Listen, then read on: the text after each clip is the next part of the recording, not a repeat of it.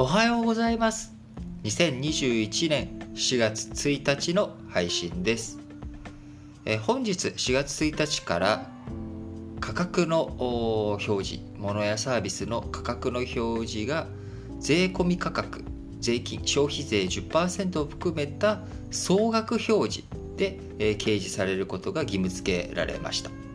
え今日からあ今までですね、あの、まあ、税プラスいくらまあ、1980円税抜き価格にプラス税みたいな、まあ、こういった表示の仕方が良かったものが、あのまあ、そういった表示をするにしても必ず総額表示総額でいくらかかるのっていうことこれをきちんと一番目立つように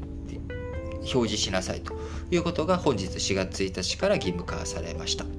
えこれによってですね見た目の価格レジに行った時に払う金額っていうのはこれまで通りなんですが、えー、店内のポップとかにえー、掲載されている数字というものが、えー、上がったように、見えるっていうことから、まあ、開始ぶりとかが起きないように、えー、なんとかスムーズに事実関係というかですねあのあくまでも今までとあんまり変わらないんだよということ。でこれに乗じたあの便乗値上げとか、まあ、そういったことがないように、え、注視する必要があります、え、逆に例えばユニクロなんかはですねあの総額表示これまでの見た目の価格と総額表示を一緒緒にするということ、まあ、事実上の値下げ、事実上というか値下げですね、えー、値下げをすることによって対応する企業などもあります。